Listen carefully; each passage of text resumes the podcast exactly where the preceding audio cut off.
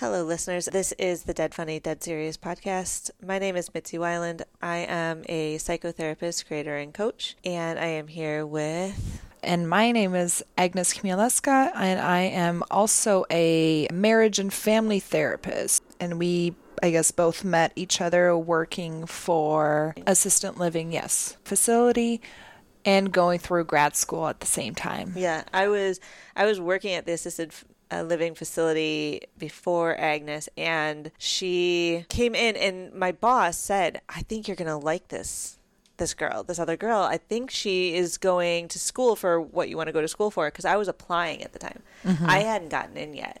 And so he was totally talking Agnes up, and I was like, whatever. And then she got hired. I hadn't met her. Then she disappears and has to go to Poland for a while. And I'm like, what the fuck? Who is this girl? Mm-hmm. I don't like her. I already don't like her. She finally came back because I was working. We had just opened the facility. So we were all working a double time. Mm-hmm. We were all really trying to get our groove. And so there wasn't a lot of staff. And so we were doing a lot of jobs. And I was ready to have extra help. And then Agnes disappears. So I just... bad taste in my mouth, not want to meet Agnes. And then I finally met her. And I think it took a week or two to warm up for me to warm up to you. Yeah, probably. Mm-hmm. But then she helped me with grad school because she was already in my program ahead of me. You were a year ahead of me, I think. Yeah. And she knew the ropes and totally threw shit down. And so I had a lot easier time getting through grad school because of Agnes. So yeah. But then I made it easier for her to work at assisted living. Oh, yeah, absolutely. I didn't know what I was getting myself into, especially working with dementia and memory loss. There is no pamphlet when you're going into a job like that. Not really. No, they don't really talk to you about how you are supposed to work around people like that or with people like that. So they had that one little 30-minute class, Agnes. Did you not learn about everything you're supposed to learn? Did I even go to that class? That is highly possible you didn't. Probably did not. No, I was just thrown into this cage of old people. Yeah. It kind of was a cage of old people because they're stuck. Some of them are stuck upstairs on a certain floor. Some of them are wearing bands where they go up to the door and it starts beeping, alarms going off. So I was thrown into a cage of old people. I really wasn't sure of how I'm going to handle everything, what's going to happen. Is every day going to be the same? Like a routine, and it definitely was not. It was not a routine. Every day was different, which I think is a beautiful thing, and it was a fun thing for me. It was. It was fun. It was more fun because you were there. Yeah, well, because good company. Right? Well, that's why we're here doing this piece, that we didn't want to end what we were doing. We worked for 3 years together while we were in grad school. It was exactly my 3 years of grad school. 3 years of working assisted living, and Agnes was there the whole time. And not everybody can find a humor in that situation. No, there's a lot of non-humorous things like death. There is. Yeah. There's a lot of sadness and a lot of trauma and a lot of concerned people, but some of them couldn't find the humor in the pieces that we found humor in. Whether it was gross. There's some gross stuff that happened. Yeah. Oh, yeah. It was pretty bad, and not wrong, and not shaming the people, but it was things that, when you go through it, if you were just to say give me an example. I'm not sure if this person dirtied themselves and they're sitting in the dining room. Yeah.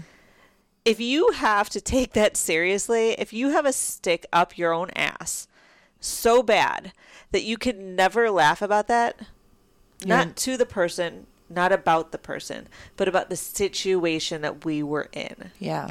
We were appropriate. We never shamed our people. We cared about them very, very, very much. But at the same time, some things were just we should wash her hands again. And we thought that was funny. Yeah, exactly. And we always talked about we are going to be exactly in their spot. One day, whether it's going to be sitting in an assisted living place or sitting at our children's home. Yes. And doing exactly the same, going through the cycle of getting older, I guess. Definitely a lot of empathy for the people in that situation. Absolutely. I think we also had empathy for ourselves in that situation where other people were just taking it way too bland in a way. They couldn't have a sense of humor about it because they couldn't hold humor with being serious. Mm-hmm. I want to say that Agnes and I are complicated, intellectual, fucking human beings that can hold multiple things at one time. Wow. You know, that it was serious business and it was funny. Oh, absolutely. I think that part of the job, I will never forget. The funny things that we heard, the funny things that we, I guess, did being in situations, and also needing to be on point, needing to, you know, stand behind people that are going through that, you know? Absolutely. And looking out for people and taking care of these people. But yeah, if you don't find that humor in it, I don't know why you would be working there, I guess.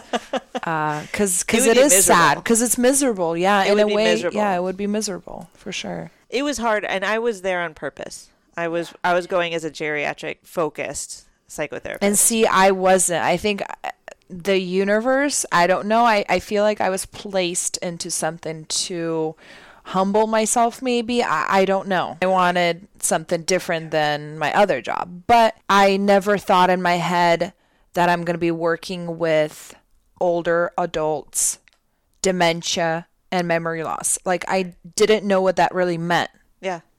And then once I got into that field, I was like, whoa, not a lot of people live this. Not a lot of people work at a place like that or experience something like that. And I'm blessed that I did, because now I have a better maybe understanding of how I'm going to deal with my parents and what things I should do and not do. I don't know, you know. Everybody that is lucky enough to live long enough to either have themselves grow old or their family grow old are going to be going through a lot of these issues that we saw.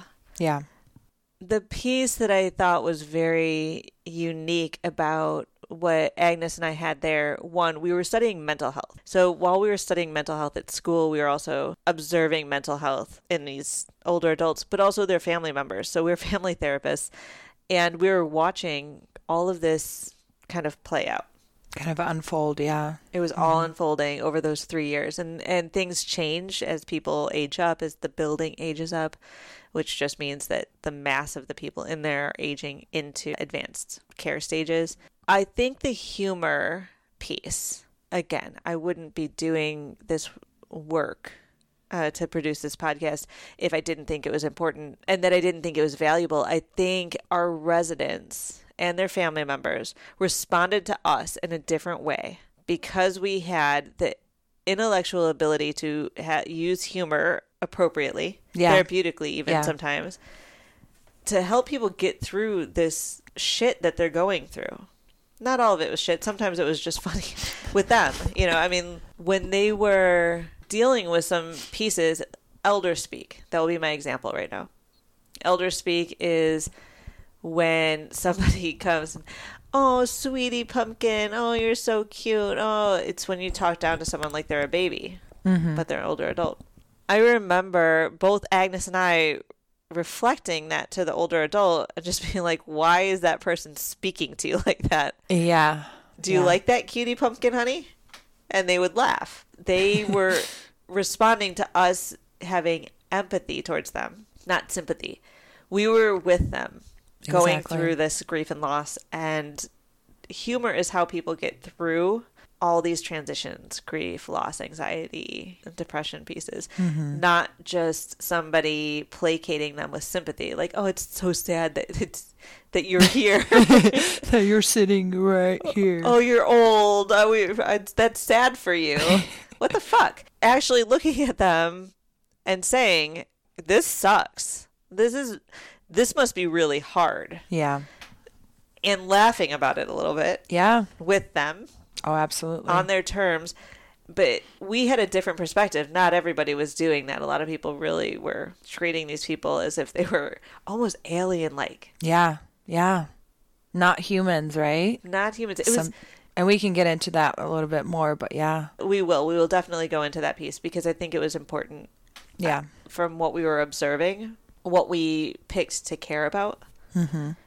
And I knew. And as soon as I brought up the podcast, Agnes was in on being here for some of it. And I just wanted to introduce both of us and explain like how we got here. Yeah. What the fuck? Like, yeah. Agnes is a lot younger, by the way, than me. So we were different paths for our graduate school program. I took the old person route and Agnes took the young hip person route, which is great. So we're just kind of an odd duo when it comes to this, but really we had a lot in common when we were going through those 3 years. We bonded over poop jokes, cleanliness issues, and just general care. You know, that person's teeth are in their water glass. You can only go through that with so many people. Yeah. Like, yeah, I got this one, right? Yeah. There's somebody. And tag teaming, you have to tag team sometimes. Yeah. Oh yeah. I got this one, you got the last one. Yep. And for smiling about it and bonding over the people that we lost and cared about. Yeah, absolutely. And trauma, which we will unfold a little bit more. There's a lot of things that go on in assisted living that don't seem to be addressed, and I want to share those things with others so they have a little bit of insight. And maybe that can help them later on to advocate for themselves or to advocate for their loved ones. I think that's important. Mm-hmm. It's not going to be a tell-all. I'm not throwing any company under the bus because I believe that the company that we worked for is a standard running facility. You know, there's ups and downs on every company. Yeah. But I think there's some universal truths. Yeah, absolutely. And some useful things for the people either working there. Tinfoil. Don't wrap their food up in tinfoil if they have a microwave.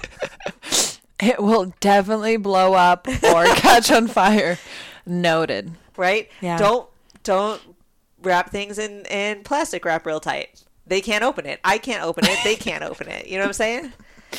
Yeah. Little things that it seems easy, except when you're really busy and you have 20 people with dementia asking you questions, really the same question over and over again. A lot of them, same story. Oh yeah, over and over. It's a skill set, and I would like to make that easier on whoever I can make it easier on. Yeah And give everybody a better quality of life. That's our introduction. We will be back as soon as possible, or maybe, I don't know, maybe next week. Yeah. We'll see what happens. And if you have any questions, comment below. Comment on Instagram, Facebook, Dead Funny, Dead Serious, and we will get to those questions. We'll hear from you guys soon.